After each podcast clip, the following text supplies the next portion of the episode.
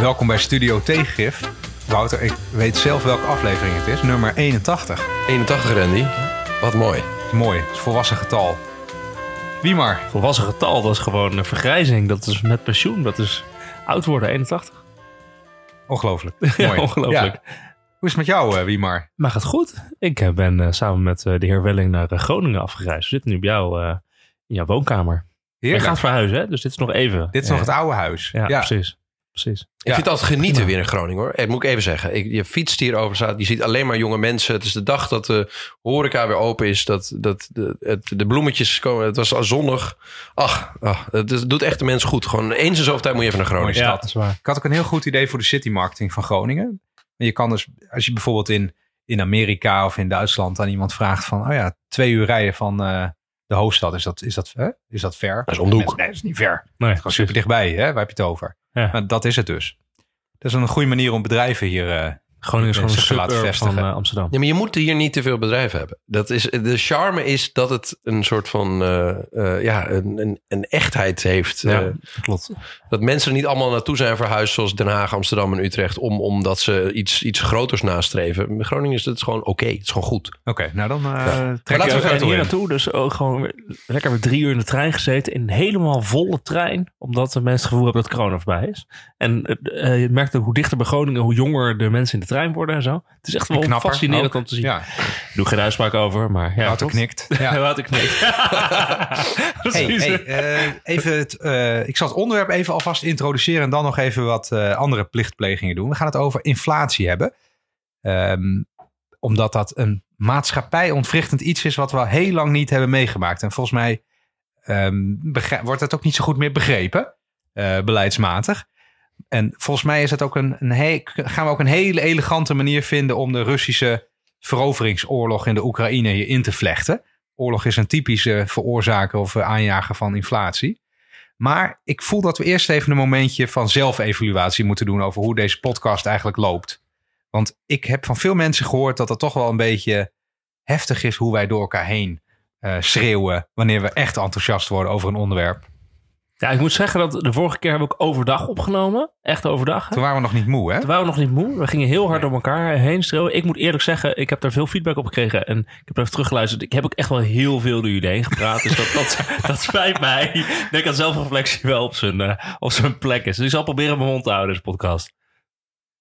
Heb jij nog verbeterpunten voor jezelf, eh, Wouter? Eh, nou, ik, volgens mij praat ik niet zo ontzettend veel door jullie heen. Oh, wacht, Eh, ik heb iets voor jou. ja, Ja, oh, ja. als je zelf iets hebt, dan hebben we wel. Nee, ja, ik heb iets voor Je jou. praat weer door me heen, hè? Kijk, als wij het over eh, economie hebben, dan, dan doe je altijd alsof je echt helemaal niks weet. Oeh, wat zijn cijfers? Oeh. Zo ga je er altijd een beetje. En eh, ik hoor van veel luisteraars dat, dat, dat jij je daarmee toch wel een beetje te klein maakt. Oké, ik zal gewoon als bij andere onderwerpen intellectueel boven jullie uitstijgen en daar een beetje mijn best voor doen. Dat is goed. Ehm, ik had wel andere kritiek gekregen. Nee, ik had suggesties ook van de luisteraar gehad. Ehm, jee. namelijk, ehm, waarom hebben jullie niet een, eh, een manier om jullie te steunen? En eh, we hebben dat heel lang niet gedaan. want wij- Psychologisch. Sociaal. Eh, ja, of precies. op een Nou, andere manier. Je kunt ons al steunen door eh, te zeggen dat je het leuk vindt om te luisteren. Dat vinden we eigenlijk het allermooiste. En dat doen ook eh, ja, duizenden mensen per keer. Maar ehm, wat we eh, de hele tijd niet gedaan hebben... is zoiets als zo'n eh, een, een pagina waarbij je ons kon steunen. En we hebben nu sinds kort dus een Vriend van de Show pagina aangemaakt. Ik zal het even noemen. Jij bedoelt Vriend gewoon van... dat mensen ons geld kunnen geven. Nou ja, ik zal ook uitleggen waarom. Vriendvandeshow.nl slash studio tegengif. Ehm, we hebben dat toch maar gedaan, want we hebben ook geïnvesteerd in eh, nieuw materiaal. Ik kijk hier naar mijn eh, Focusrite Scarlett 18i8. Veel dank aan de podcastkenners die ik via Twitter allemaal heb gehad, eh, benaderd, die mij ermee eh, geholpen hebben. Niet te verwarren met een stinger. Ja, het, is, het is echt een prachtig apparaatje. Dit is, dit is de crème de la crème van de, de audio interfaces. Weten mensen die podcast werken. En ik heb een eh, eh, toch maar Adobe, Adobe Audition genomen voor de podcastkenners. Ja, en dat kostte gewoon eh, bij elkaar zo'n eh, 650 euro. Ehm, ja, wij, wij doen dit alleen maar voor het lolletje. En we dachten, nou, misschien zijn er toch mensen die zeggen... ik luister nu al zo lang naar jullie. Ik wil jullie best een klein beetje steunen. Een Ja. euro. Ik moet zeggen dat er meerdere mensen het al eh, vaker hebben gezegd. Van, hey, kunnen we niet eh, een keer een, een donatie geven? Want we hebben al 81 keer naar jullie geluisterd. Dus inderdaad, eh, mag. En dat geld, is goed om te zeggen, wordt alleen gebruikt voor apparatuur en abonnementen die moeten afsluiten. En om cadeautjes voor hoe gasten doen te mensen geven. dit, hoe doen Hoe mensen men- dit dan? Ja, mensen kunnen dus via www.vriendvandeshow.nl slash studio streepje tegengif aan ons eh, geld. dan moeten ze eerst vriend worden, dan kan je iets geven. Je kan zelf we bepalen nu- hoeveel. We hebben nu wel geteld één vriend. We hebben één vriend, één volger. Maar dat, die, die ene vriend, dat weet ik, dat is degene die zei... nu Wat- moeten jullie echt een keer vriend van de show ik zijn naam aanmaken. eigenlijk noemen? Hulde, Steven. Precies. Ehm, eh, maar het is dat goed om moet te er meer weten worden. dat als je dus eh, geld overmaakt, dat geld dat komt dus bij mij op de bankrekening terecht. Ja. Dus we, er wordt goed gecontroleerd door de andere twee heren dat, eh, dat we dat ook besteden aan Studio Tegengif dingen. Maar anders komt het gewoon op de, eh lange Anders doneren het aan het Oekraïnse leger. Als we Ja, we doneren het aan stingers. hey, zullen we lekker het onderwerp even eh, inrollen? Inflatie. Hoge inflatie, dat is misschien een Hoog, verschil. hè? knetterhoog inflatie. Hoe hoog is de Knetterhoge inflatie? Ja, hangt vanaf of je de Nederlandse of de Europese maatstaf neemt. Maar Doe maar wat het ergste is. Wat het ergste is. Ehm, even zoeken, ik had het ergens opgezocht. De Nederlandse was 6,4 procent. 6,4 procent in januari. Ehm, ik, volgens mij was de, de Europese was 7,1. 7,6. 7,6. Ja, hey, maar volgens mij, wij hebben altijd een één hele goede traditie. Dat we gewoon beginnen met vragen als, wat is inflatie eigenlijk? Ja, en Wouter ging het uitleggen Nu, nu st- Normaal stel ik die dan. Nou, weet je wat ik het mooiste vind aan, om inflatie uit te leggen? Want ik dacht, ik duik ook een eh, treinreis in het eh, concept inflatie. Is dat inflatie komt eigenlijk van opblazen. Je hebt deflatie, dat is dan loopt iets leeg. En je hebt inflatie, dat is iets opblazen. En dat komt dus ervan dat eigenlijk de hoeveelheid geld in een land wordt opgeblazen. Daar komt het woord eh, vandaan, schijnbaar, als je een beetje doorleest. Ehm, maar in essentie is het eh, ehm, geldontwaarding. Dus dat het eh, de prijsspel in een economie ehm, naar, eh, naar, even kijken hoor. Naar Eh, boven gaat. Naar boven gaat, inderdaad. Ja, moet ik het wel even goed zeggen. Ik ben, nu, nu, word ik een beetje zenuwachtig hoor. Nou, ik merk het. Ja. ja.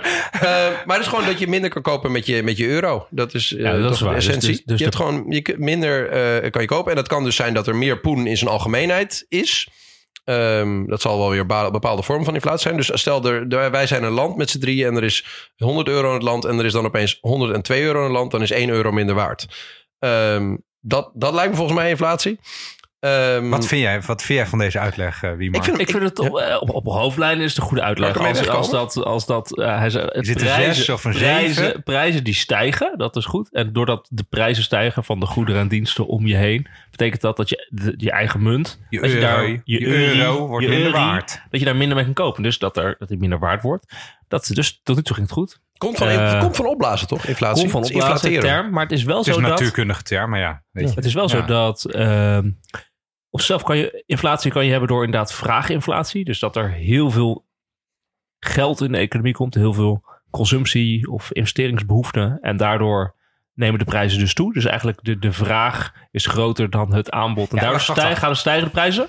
Dat, dat is diegene die jij hebt, dat is de klassieke inflatie.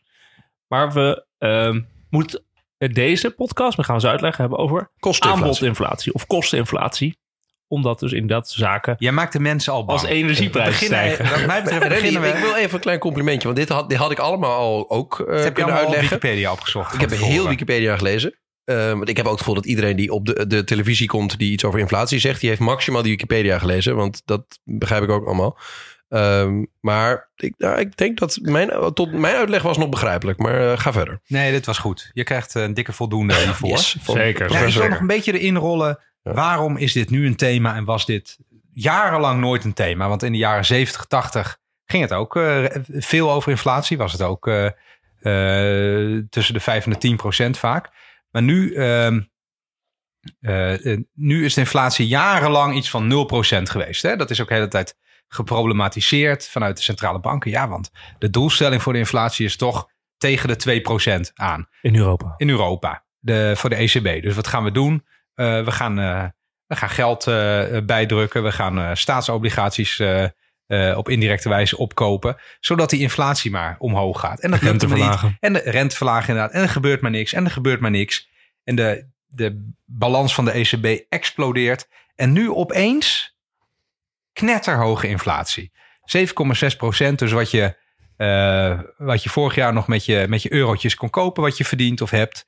Eh, dat, eh, dat is nu allemaal 7,6 procent duurder geworden volgens de Europese definitie. En ik denk, of tenminste ik denk dat niet alleen. eh, dat is maatschappijontwrichtend. Want we hebben allerlei groepen in de samenleving die kunnen maar net rondkomen.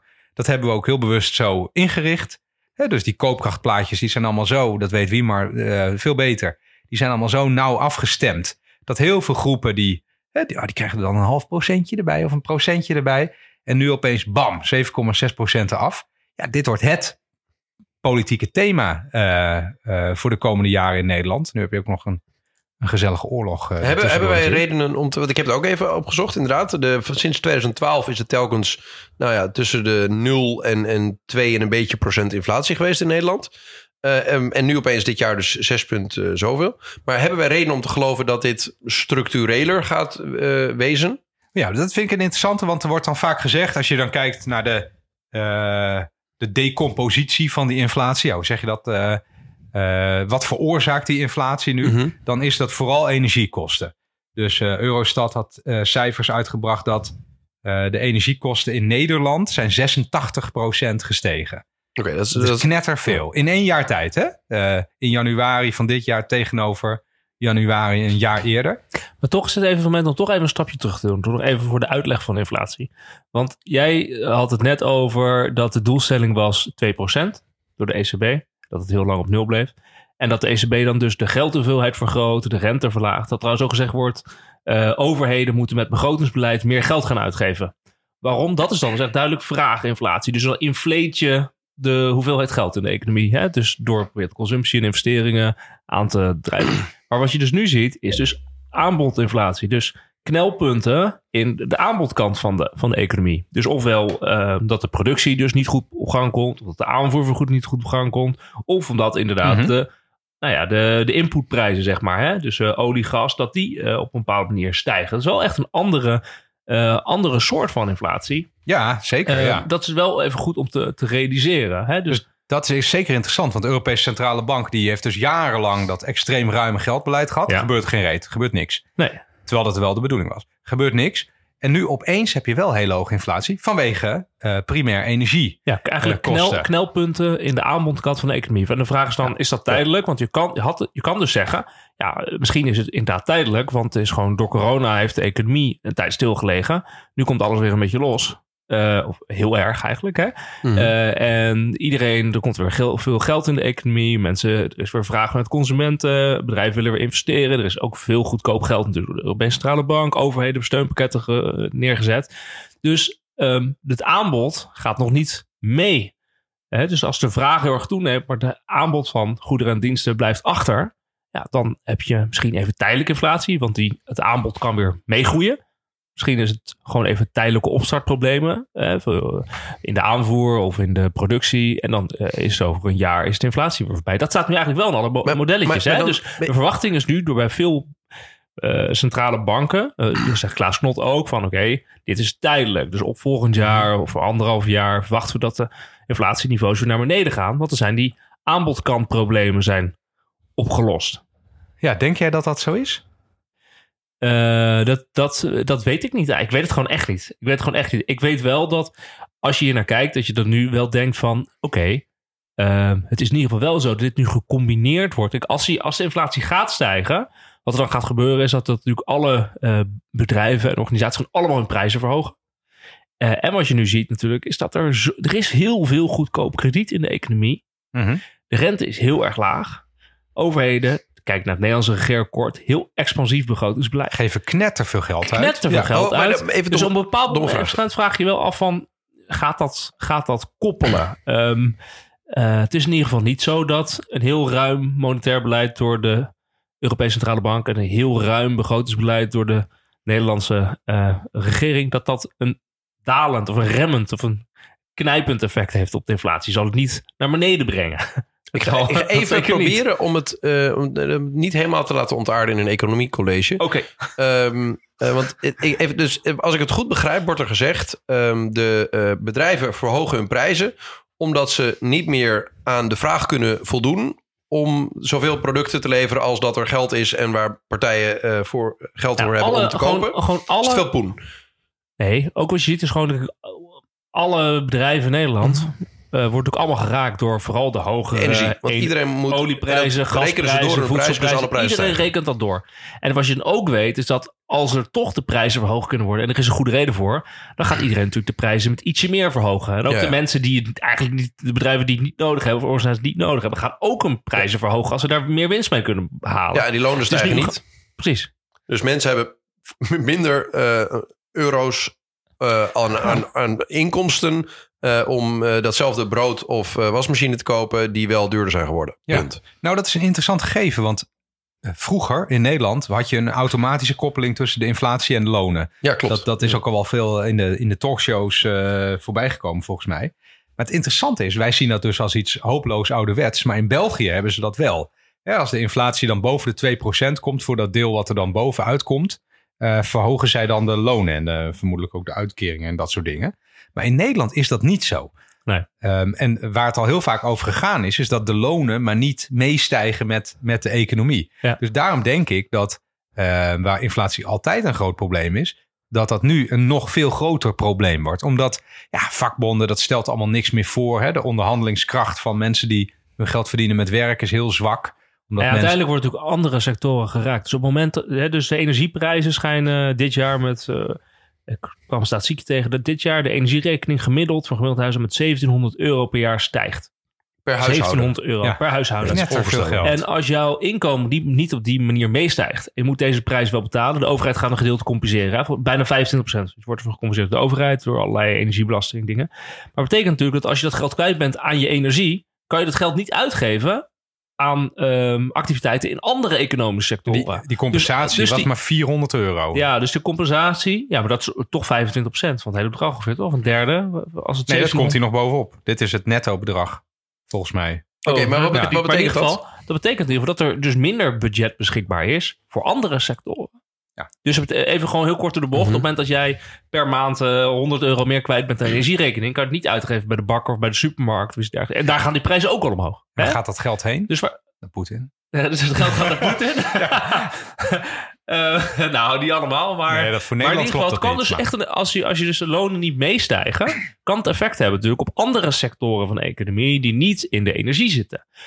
Dat is duidelijk voedsel, heb je natuurlijk gewoon nodig. Dus dan ga je aan eh, uitgeven. Energie heb je nodig, ga je aan uitgeven. Eh, ja, dan komen er andere sectoren in, de, in, de, in het gedrang natuurlijk. Dat ga je zien de komende eh, periode. Ik wil nog wel even inzoomen op dat energie gebeuren. Want iets wat ik niet wist en wat, ik, wat, wat voor mij duidelijk werd bij de, bij de research voor deze show, is dat in Nederland die energiekosten 86% zijn gestegen. Ja. Maar in Europa gemiddeld, de EU, eh 27%. Ja, ik, ik vond het ook fascinerend. Ja. Want ik zag dus inderdaad dat de Europese... De Nederland had dus inderdaad... De, de inflatie in Nederland was in januari veel harder gestegen dan in het eurogebied. Ja, dat komt hierdoor. dat komt dus inderdaad hier. Dus Ja. manier wij, zijn we kwetsbaarder voor de energieprijzen. Ehm, precies. Ik, ik weet, En ik weet- en ook voedsel trouwens. Hè. Dat is trouwens eh, gewoon even goed om te weten. Voedsel dat, wordt heel natuurlijk veel met gas gemaakt. Ja, dat ook. Maar je, nu is gewoon interessant te weten, omdat nu je de Rusland-Oekraïne-oorlog hebt, is dat eh, Rusland is dus een hele grote producent van gas en olie. Maar Oekraïne en Rusland allebei zijn de grootste graanproducenten ter wereld. Dus dat daar nu een, Ja. eh, een oorlog woedt, heeft echt enorme effecten voor onze inflatie. Want die is nu al vooral op energie en op eh, voedsel. Dat, dat gaat hier gewoon heel hard doorwerken in de, in de productie. Maar wat Ja. echt een goede kamervraag zou zijn. Ik weet niet of er nog Ja. kamer, of kamerleden luisteren. Dat, Normaal zeggen we dat niet zo expliciet, wat we, maar dan Nee, doen, doen maar ze dit- gewoon dit wat is wij echt- bespreken. Nee, maar vaak, vaak uh, weten we zelf het antwoord al wel. Maar hier, waarom stijgen bij ons de energiekosten zo hard en bij anderen niet? Ik heb het gevoel dat dat er weer mee te maken heeft dat... We hebben de laatste paar keer een beetje aandacht gehad... voor wat ze allemaal op het ministerie van Economische Zaken Ja. wel en niet doen. En dat beeld is niet zo heel positief. In de zin dat Nederland eigenlijk totaal geen functionerende energiepolitiek heeft. We hebben altijd dat heel erg aan vrijmarkt. Maar dit is precies wat we net, wat we net zeiden. Even toch, als, dit is dus aanbodinflatie. Dus de, de, de energieleveranciers die zien hun inkoopkosten stijgen. Omdat de, de prijs van olie en gas omhoog gaat. Die gaan dat natuurlijk doorberekenen. Maar je, het is natuurlijk wel zo dat er ook wel wat slimme bedrijven zijn. die zullen proberen iets meer door te Ja, berekenen. Ja. dan natuurlijk. de prijsstijging. Ja, dus je, dus je, eh, Als je je eigen inkoopprijsstijging. Dus je probeert natuurlijk wel je winst uit te hebben. In, er zijn ook gewoon eh, landen als Frankrijk. Die hebben gewoon eh, ook eh, dus prijsmaatregelen genomen. Hè? Ze hebben gewoon gezegd van... We gaan gewoon de maximale prijs die zo'n energieleverancier kan vragen... gaan we maximeren. In Nederland doen we dat Houden wij niet van. Houden wij niet van. Wij geloof, wij betalen weer letterlijk voor ons geloof in de vrije markt. Lijkt het wel. Maar ik heb ook wel eens ergens begrepen dat andere landen langlopende energiecontracten hebben. Waar wij dat allemaal veel losjes, eh, veel meer losjes hebben georganiseerd. Ja. Maar ik weet, het, ik weet het echte antwoord hier niet op. Maar dit is een heel interessante vraag. Waarom eh, ze wij zoveel meer betalen dan anderen. Ja, dat is een heel interessant Dat is een gevolg van een falende politiek, Ja. zou ik wel durven zeggen. Zeker. En dat, is, dat zou wel eens goed zijn als dat even uitgezocht eh, wordt. Punt. Punt. ja. Nou ja, maar dit is dus Ja. interessant, want klopt. Want ehm, Nederland is dus sinds 2019, toen zijn we dus een netto gasimporteur Importeur, geworden. In Ja. plaats van exporteur. Dus drie jaar geleden. Dus dan weet je, je wordt kwetsbaarder voor schokken in die, Ja. in die, eh, van die aanbodinflatie. Hè? Je wordt kwetsbaarder als die energieprijzen gaan stijgen, als de gasprijs gaat stijgen. En toch eh, lijkt het niet alsof Nederland daar dan een bepaalde strategie op heeft bedacht. Van wat als dat gaat gebeuren. Ehm, terwijl je dus zou zeggen van oké, ehm, je kan hier natuurlijk wel inderdaad beleid op voeren. Dus je kan inderdaad zeggen van nou we gaan prijzen maximaliseren. Dus je kan, dat wordt nu de vraag, wat voor beleid kan je voeren? Eh, hebben jullie nu eh, gehoord dat ehm ehm eh, Jette, de minister van Energie en Klimaat, Yes. nu, gaat nu dus een plan presenteren of moet met een wet komen of een idee komen van, wordt blijkbaar een oud voorstel, eh, wordt ook opnieuw naar de Kamer gebracht over de vraag van, hoe zorgen we ervoor dat er dus minder energie wordt gebruikt Ja. in Oh, Nederland? wat interessant. Ja, als we, dat- dus- als we dus- dat plan hebben, dan moeten we het eigenlijk 20 jaar terug de tijd Ja. insturen. Ja, nee, dat is, dat, dat, dat, nee, Nee, maar dat zijn nee, echt hele is leuke dingen. Dat is gaat echt gewoon, eh, jongens, Dat eh, eenpansgerechten. Dat is, Ja. dat is het grappen. Maar dat is dus de vraag. Van, als, het dus, als het dus inderdaad in de kop, als het dus aanbodinflatie is, het enige wat je kan doen is als de overheid zeggen, we gaan het, de prijs gewoon maximeren. Gewoon zeggen van je mag niet hoger stijgen. Of je kan gewoon zeggen, we gaan iedereen ratsoeneren. Je gaat Ja. gewoon zo- volumemaatregelen nemen. Jullie mogen niet meer eh, zoveel eh, eh, nemen, gebruiken. Dus net als inderdaad met de oliecrisis, dat eh Den Hel zegt, nou je mag maar 100 kilometer eh, rijden. Heb jij het nu over huis, mens, gewoon mensjes in huisjes? Ja, minder er energie gewoon- de- Wat er gebruiken. dan gaat gebeuren is dat gewoon de minister van Economische Zaken en Klimaat een wet indient. Waarin dus gewoon gezegd wordt: huishoudens mogen zoveel gas gebruiken, eh, zoveel eh, olie, elektriciteit. Dus je een aantal handelingen wordt gewoon vastgelegd. Als je meer doet, dan wordt er, krijg je gewoon een, een boete. Korte Gewoon douche. Korte Ja. douche. En dat gaat ook voor bedrijven natuurlijk gelden. Hè? Dus dat, dat, dat is echt wat er Maar gaat weet, je, gebeuren. weet je wat ik dan raar vind? Dat dat ding in Zee, eh, Zeewolde. Nee, hoe heet dat? Dat, dat nieuwe datacentrum. Het Facebook Ja. datacentrum. Ja, dat Facebook datacentrum. Is het in nou in Zeewolde? Meta. Ja, ja, Zeewolde. Ja, in Zeewolde. Dat gebruikt net zoveel stroom als de hele stad Amsterdam. Ja. Nou, dat staan we dan toe dat dat door de gemeenteraad van Zeewolde wordt besloten. Ja. Daar zitten allemaal hele goedwillende gepensioneerden en eh, studenten en mensen met eh, veel vrije tijd in. Mocht, ik zeg het even gechargeerd. Ja. Maar dat, is zo, dat gebruikt net zoveel stroom als de stad Amsterdam. En nu ga je decent, waarschijnlijk ga je nu een wel... job creator. Ja, ja, drie mensen werken. en waarschijnlijk ga je nu wel... In, en het ligt ook nog op een hele slechte plek... waardoor het net heel erg overbelast wordt. Maar nu waarschijnlijk ga je een decennium in... waarin je gewoon Ja. voortdurende energieschaarste hebt. En dan ga je dus een, een tweede Amsterdam ga je daar neerzetten. Je verdient er niks aan. Er werkt niemand. Je hele geen net, belasting. Precies, niks. precies. Dan ben, je maar- toch niet, dan ben je toch niet goed bezig, of wel? Nee, maar Randy, het, eh, het, wat uiteindelijk daaruit naar boven komt, is dat er ehm, volgens mij niet zo gestructureerd nagedacht is Nee, ja, over de, ja. elementen die inflatie opstuwend werken in onze economie. En oorlog werkt een beetje uh, inflatie opstuwend. Ehm, eh, eh, de, de kosten van grondstoffen en van eh, zaken die, die de bodem van je economie vormen, dat werkt ook heel erg inflatie opstuwend. Ja. En dan, als dat het geval is, en wat nu de afgelopen twee jaar aan het einde van deze pandemie het geval blijkt te zijn, um, dan moet je een soort plan klaar hebben liggen van hoe je dat gecentraliseerd gaat aanpakken. En dat is Ja. iets wat wij de afgelopen tien jaar heel erg eng zijn gaan vinden. Gecentraliseerd, een gestructureerd plan om een bepaalde sector uh, iets te vertellen van jongens, uh, leuk en aardig wat iedereen doet in, in wethoudertje hacking uh, daro. Maar ja. dat gaan we dus niet meer doen. Um, we gaan niet meer energieslurpende kletskoek uh, binnenhalen omdat jij graag een lintje wil doorknippen. Ja, dat is nee. misschien wel gewoon goed om te weten. Ik denk dat mensen wel realiseren. Maar volgens mij een derde of iets dergelijks van dus de, de gasimport wordt gewoon simpelweg ge gebruikt om om te stoken naar elektriciteit. Hè? Dat is eigenlijk ja. gewoon wat er gebeurt. Dus het is niet zo dat het allemaal zomaar bij huishoudens uh, door nee, het uh, gasfornuis Met het koken lopen. en het douchen is eigenlijk gewoon een, een peulenschilletje. Ja, het is uh, grootste gedeelte wel gebruikt om, uh, om elektriciteit mee te maken. Ja, dat en de industrie gebruikt natuurlijk. En de industrie, Kijk, ja, wij zeker. moeten heel veel eenpansgerechten maken... zodat we één aluminium smelterij ja. compenseren. Ja, ja eh, kunstmest schijnt enorm. Ja, eh, veevoer in zijn algemeenheid. Veevoer en kunstmest schijnt enorm gas eh, gebruiken. En het, zijn, het is zelfs zo dat je dus al merkt dat, dat kunnen bedrijven natuurlijk doen, dat bedrijven ook gewoon productie stoppen, omdat de gasprijzen nu zo, de Ja, energieprijzen klopt. Er zo zijn duur nog zijn, sectoren die ermee die ophouden. er gewoon stoppen. Want zeggen, ja, dit wordt zo duur, niemand wil Nou, dan hier meer in Groningen onze- heb je een aluminiumsmelterij. Aldel. Die is, eh, eh, die is een poosje geleden stilgelegd vanwege de hoge Ja, precies. energieprijzen. Ja. Precies. Dat kan dan gewoon niet meer uit. Niemand, niemand wil die aluminium kopen voor die, voor die prijs.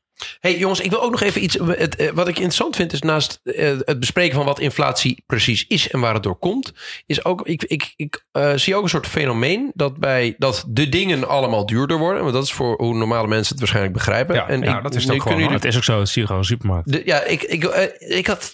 Nou, eh, Dit ga je vertellen. Oh ja, Oké, ja? we hebben iemand die ons helpt in het huishouden. Eh, en die was laatst aan het klagen tegen mij van... Wouter, ehm, het moet duurder worden. Want eh, nou ja, we hebben, mijn vrouw en ik werken allebei heel hard. Dus we hebben nooit tijd. Dus dit is echt een godsgeschenk. En toen zei ik van... Nou, tuurlijk, prima, snap ik. Alles wordt duurder. Eh, dus eh, je- je- we gaan jou eh, wat meer betalen. Ehm, maar toen begon zij een hele lijst. Want die, zij hield- hield heel goed bij van wat ze eh, eh, per week kwijt was... aan bepaalde boodschappen die ze altijd deed. Toen dacht ik, tering. Ja, ik heb daar helemaal niet op gelet. Ehm, oh, sorry, sorry mijn- schoonmaakazijn. eh, en, eh, de- Nee, nee, gewoon, gewoon Gewoon eigen boodschappen. kip, Ja. Brood, eh, Ja. eh, melk, bloem. Enorm. Eh, dat is dus de, en- wij en- denken allemaal energieprijzen, Nee, maar het is voor groot gedeelte gewoon voedselprijzen. Dat is, En- daar zit nu heel nou ja, veel ik denk dat wij ook in een soort bubbel van mensen zitten die gewoon Ja, naar de Albert Heijn denken en het meest denken aan de tijd die het je kost om er naartoe te gaan en de ellende dat je het moet uitzoeken. Ja, dat is natuurlijk nu gewoon de ellende. Stel je voor, je, bent, je, hebt, een, je hebt nu een eh, bijstandsuitkering Mhm. en je zit in een corporatiewoning eh, die er misschien niet altijd goed bij staat. Dan heb je dus echt een Ja, slecht geïsoleerd bedoel groot je. probleem. Ja. ja dan want ben je gewoon hebt- de, de klos. Ja, En je niet- niet die gaan Phoenix, enorm eh, met, eh, je voedselprijzen gaan enorm omhoog. Je hebt, eh, ja, je hebt op dit moment, je hebt dan eh, natuurlijk, het, jouw uitkering stijgt niet mee. Dus dan heb je gewoon echt een enorm, enorm maar- probleem. Waar, waar ik naartoe wou, is dat wat mij dit deed denken, is dat mensen vaak die prijsstijging zien als een, soort, als een soort oncontroleerbaar iets. Als het weer. Van het gebeurt, ik heb er toch geen grip op. Ehm, wat vervelend. Ik moet eh, gaan kijken of ik misschien wat meer kan verdienen of wat ik kan bezuinigen. Dat is hoe Mhm. mensen het benaderen. Maar er bestaat niet een soort, in ieder geval is mijn idee, een soort collectief idee van waardoor komt dit en kunnen we daar wat aan doen of wordt er politiek op gemaakt? Nee, maar dat, dat, kijk, Nou. dat is een goed punt. Want eh, op individueel niveau is het iets wat je gewoon overkomt. Ja, en je kan, je kan minder gaan kopen. eh, maar je kan uiteindelijk niet eh, de verwarming altijd maar uitzetten, bijvoorbeeld. Dus, eh, maar je hebt er toch Ja, mee te Er zijn dealen. wel mensen die dat, dat dus doen. Ja, dat moet wel. Ja. Als je dat geld niet hebt, dan moet het wel. Nee, Dus- want, ja. ja maar dus- wat Wouter zegt, van, eh, waar wordt de inflatie nu door veroorzaakt? Da- daarom vind ik het interessant om deze uitzending te maken. Volgens mij is daar nog, een echt, nog, nog niet echt een heel goed begrip eh, op beleidsmatig niveau. Nee. dat, dat wat we in Nederland nu doen bijvoorbeeld, met al die fondsen, we hebben het vorig jaar ook een beetje besproken. We gaan dus heel veel geld uitgeven, wat we lenen. Dat betekent, het wordt niet, ik heb dat vorig jaar ook een beetje kort proberen uit te leggen. Dat wordt niet met belastinginning, wordt dat geld ehm, bij elkaar gehaald. En waarom is dat belangrijk? Want als ik bijvoorbeeld de overheid ben en jij bent het landwouter en ik hef 100 euro belasting bij jou en dat geef ik uit. Jij kan die 100 euro niet uitgeven. Dus Mhm. eh, die, jouw koopkracht gaat 100 omlaag en die van mij als overheid gaat 100 omhoog. De totale koopkracht blijft gelijk in dit. Ja, want jij geeft het uit aan nuttige dingen voor onze maatschappij, is het idee. Ja, of nu- onnuttige dingen, maar in ieder geval, ik geef Dingen. het uit in de economie. Mhm. Eh, en jij geeft het niet uit in de economie. Maar als ik die 100 euro leen van wie maar, eh, die eh, Kapitaalmarkt de ergens. kapitaalmarkt is, eh, dan geef jij er jouw 100 euro uit. En ik geef mijn 100 euro ook uit. maar dus dat leidt tot ja, inflatie. Maar dit is dus belangrijk. Dit is dus die vraaginflatie. Dit is Ja. letterlijk inflate. Dit is gewoon de hoeveelheid, de effectieve vraag in de economie neemt enorm toe ge- met geleend geld. Maar dit is overheidsbeleid op Ja. dit moment om dat zo te doen.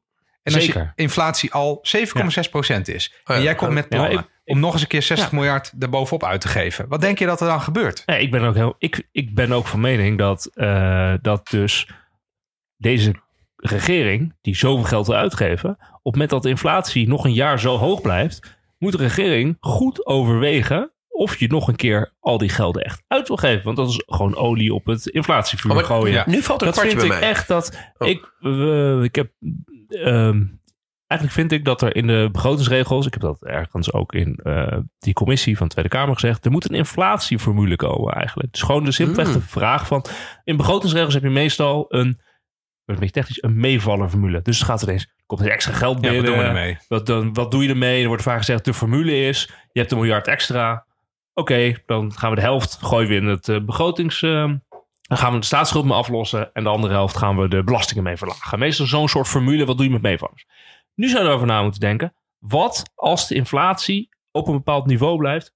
Wat ga je dan doen? En eigenlijk zou je dan moeten zeggen, we gaan minder uitgeven. Of we gaan de belastingen verhogen. Moet dat nou weer in om, een... dus, om dus te zorgen dat je, eh, dat je inderdaad ehm, eh, eh, de, de, de vraag vanuit de overheid verlaagt. Omdat je anders gewoon de prijzen aan het, aan het opstuwen bent. En dat is best wel, dat is natuurlijk hartstikke logisch om te Ja, maar doen. of dat nou in een regeltje moet, of dat je beter een minister van Financiën kan hebben die ook verstand heeft van economie. Dat, eh, waar moet dat nou weer in een regeltje? Ja, die andere omdat- regeltjes omdat- houden ze zich ook niet aan.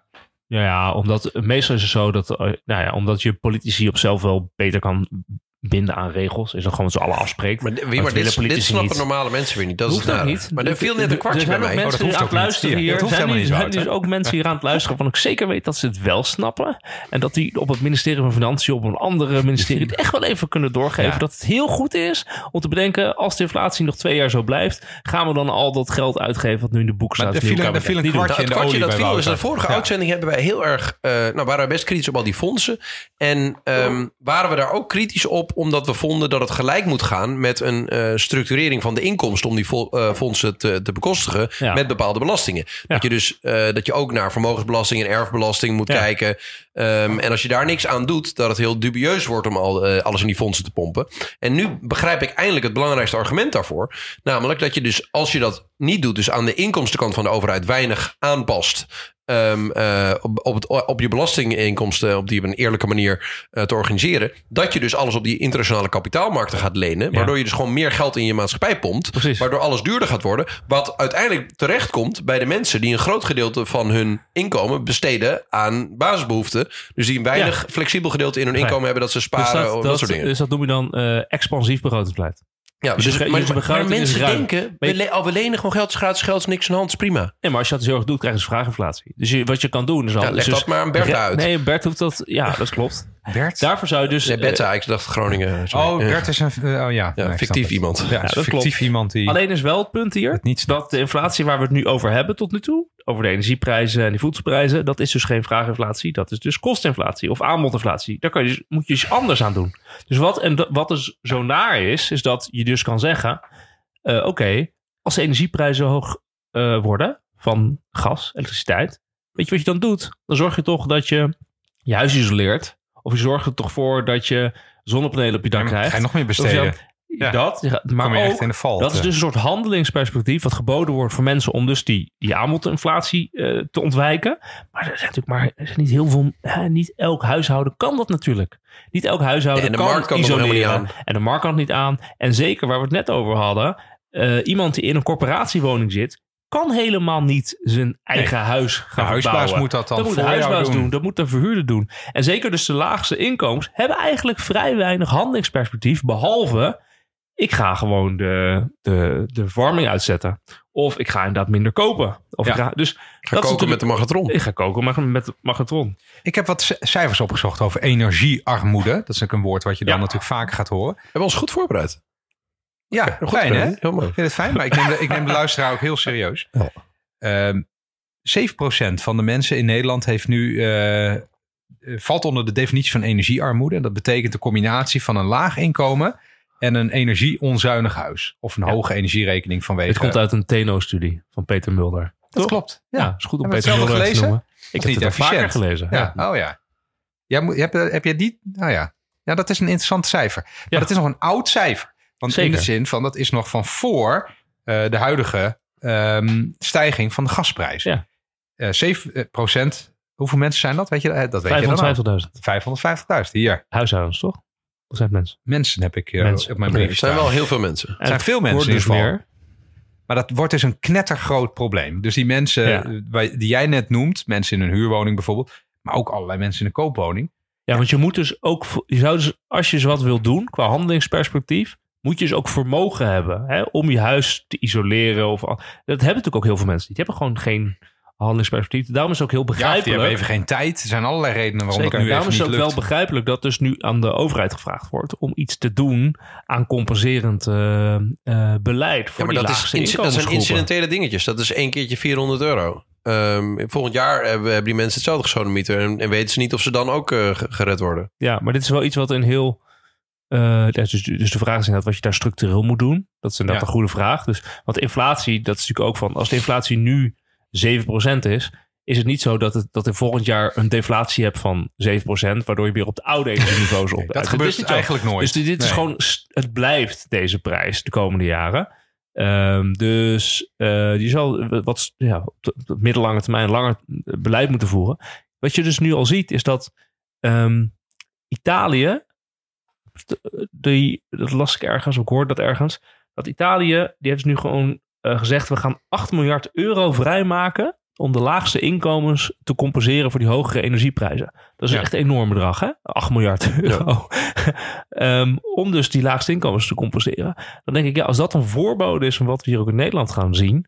eh, ja, dat, als je ziet dat deze regering sowieso hè, we- gewoon bereid is om enorme bedragen uit te geven. Dan is wel de vraag, waarom zou je dat hier voor Ja, deze maar ik geef je op een doen? briefje, dat moet wel.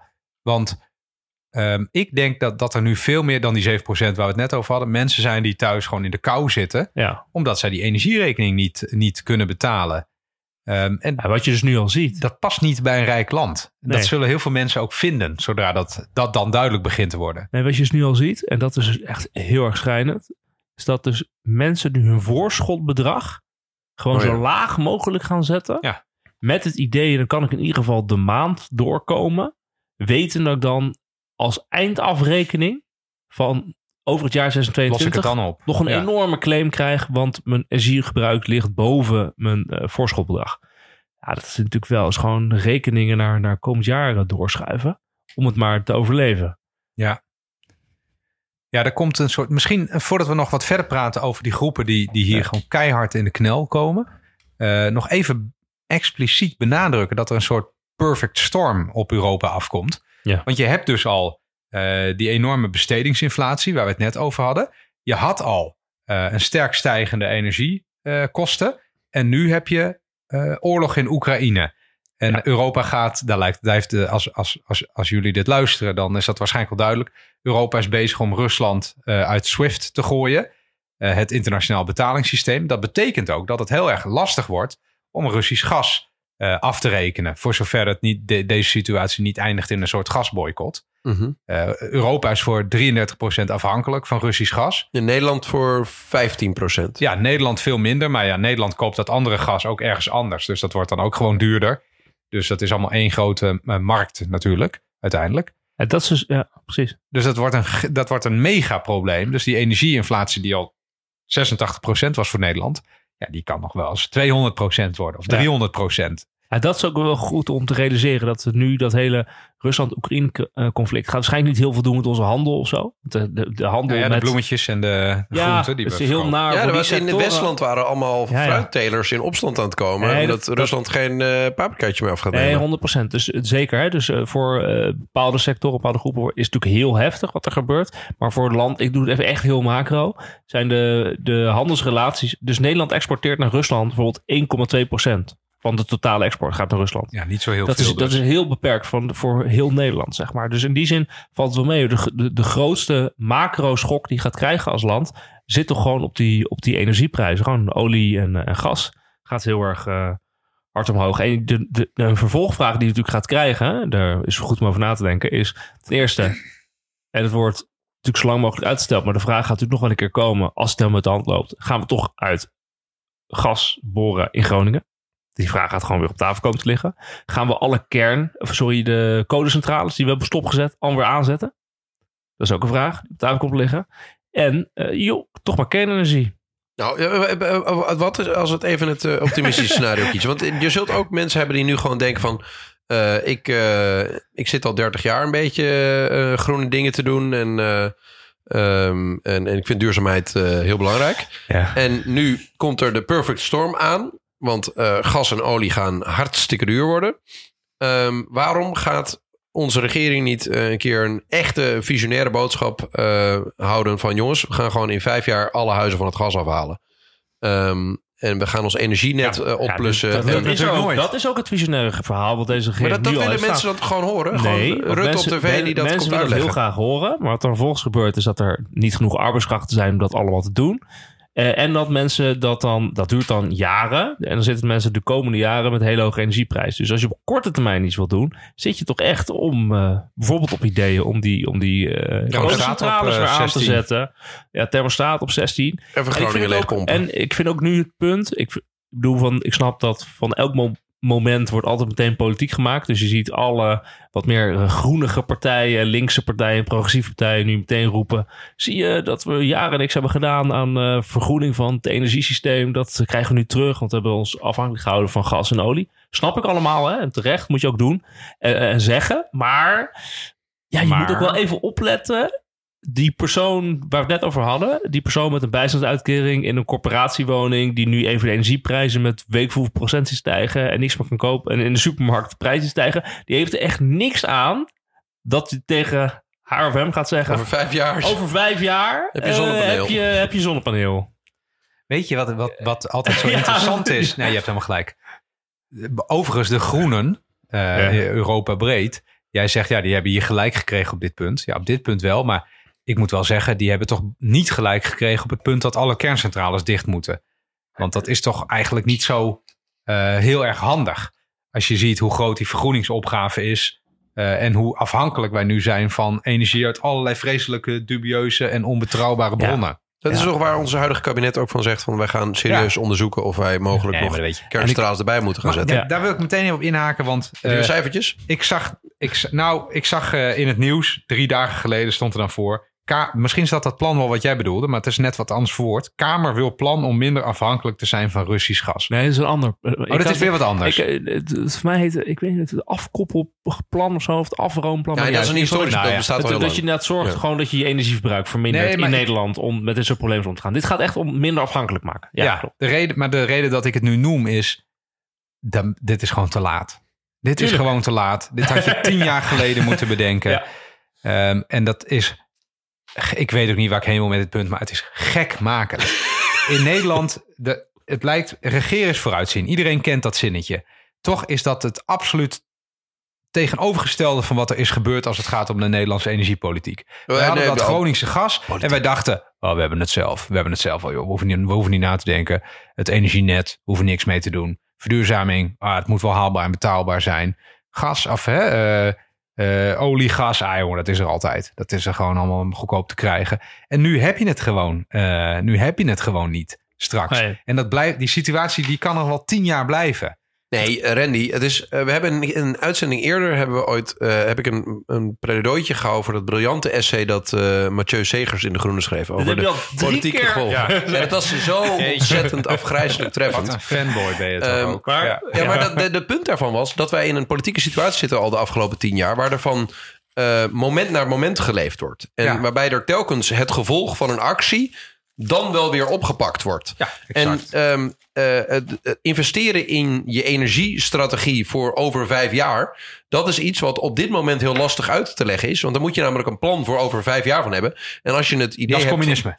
Dat, nou, de, bijna Stalinisme inderdaad. Ah, het is wel heel, eh, het is wel echt pijnlijk, toch? Op de universiteit Ja, vind ik is dat mooi dat ik heb, pijnlijk. Er zijn dus gewoon al jaren, kreeg ik dus eh, gewoon papers van bachelorstudenten. die dus echt hè, die dus onderzoeken de Nederlandse energievoorziening. Hoe, eh, hoe gaat dat de komende jaren verlopen? We willen van het gas af en naar een duurzame energiestelsel. Hoe gaan we dat dan doen? En die laten allemaal al keer op keer een soort kloof zien. vanaf het moment dat je die stopt met gas.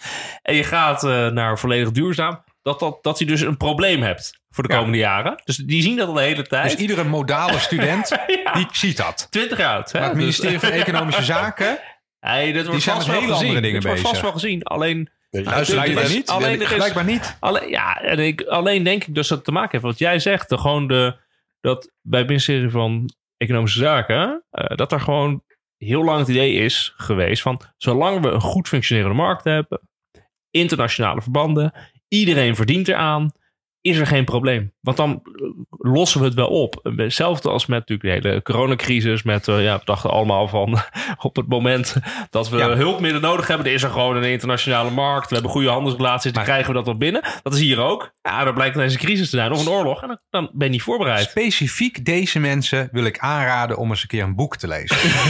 Want als je heel simpel een keer een beetje een geschiedenisboek openklapt, dan weet je gewoon dat dit soort dingen gebeuren. En mensen zien die crisissen nooit aankomen. En dat kan altijd gebeuren. Er, is zo'n, er gaat zo'n filmpje rond op internet van eh, Trump. Hè, de, de, de, de, de grote gek. Al- Ja, die hoef je niet te introduceren. die, slaat, eh, die zegt nooit wat, eh, wat ergens op slaat. Maar die, die zit dan in zo'n soort meeting met Duitsland. En dan wast hij ze de oren dat zij zo afhankelijk zijn van Russisch gas. Ja. Hij zegt, jullie zijn gek. En dan bouw je ook nog die pijplijnen. En jullie geven ieder jaar miljarden aan Rusland. Dat kan niet. Je kan niet zo afhankelijk zijn van zo'n land. Ja. Dus, en wat jij zegt, iedere eerstejaars student die, die ziet dat ook. Ja. Zelfs, zelfs eencelligen zoals Trump, die zien dat ook.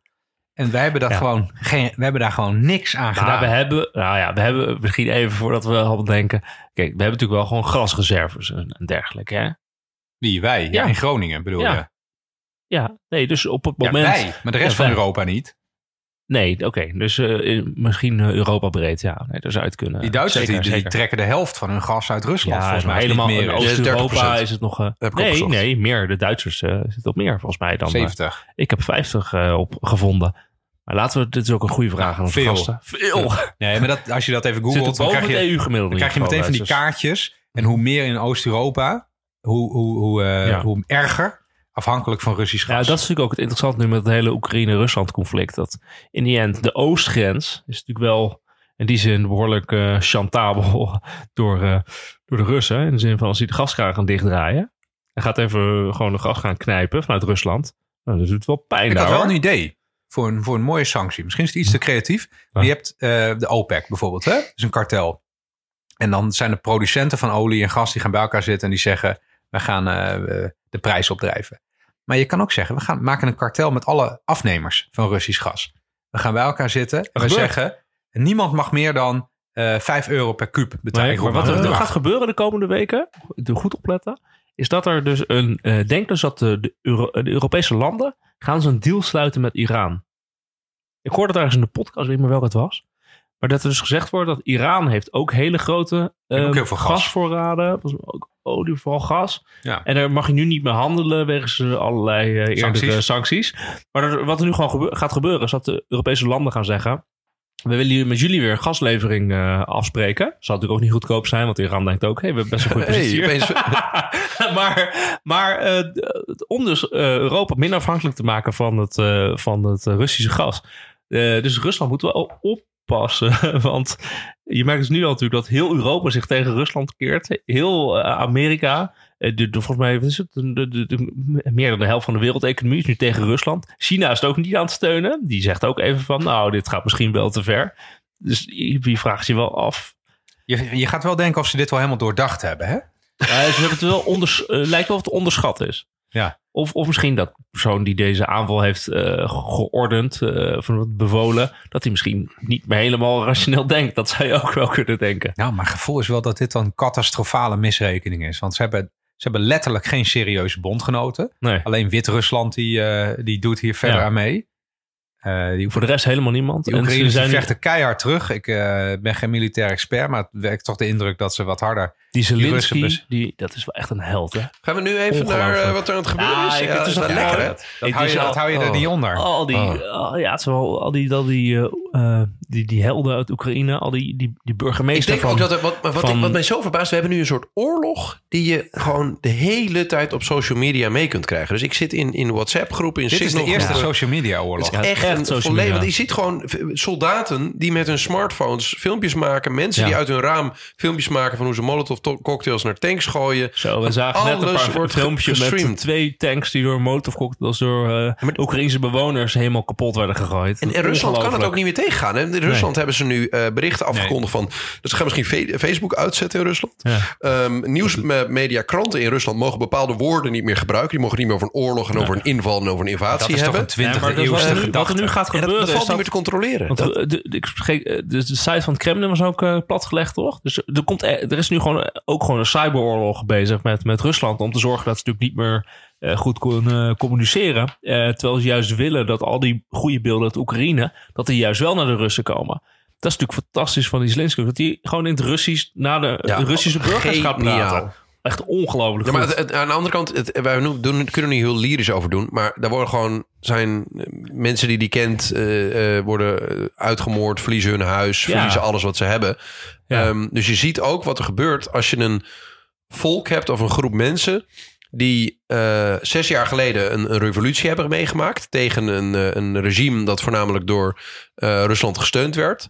Ehm, en, en waar nu de, de moraal lijkt om te slaan in de vorm van het is vechten of de dood of een gladiolen. ja, dat is Ehm, echt en, en volgens mij is, is dat wat de wereld en ook, zo ook, ook het rijke Westen, waar mensen een beetje leven op hun smartphone, die zien van hé, hey, hier zijn mensen ehm, die hebben niks te verliezen.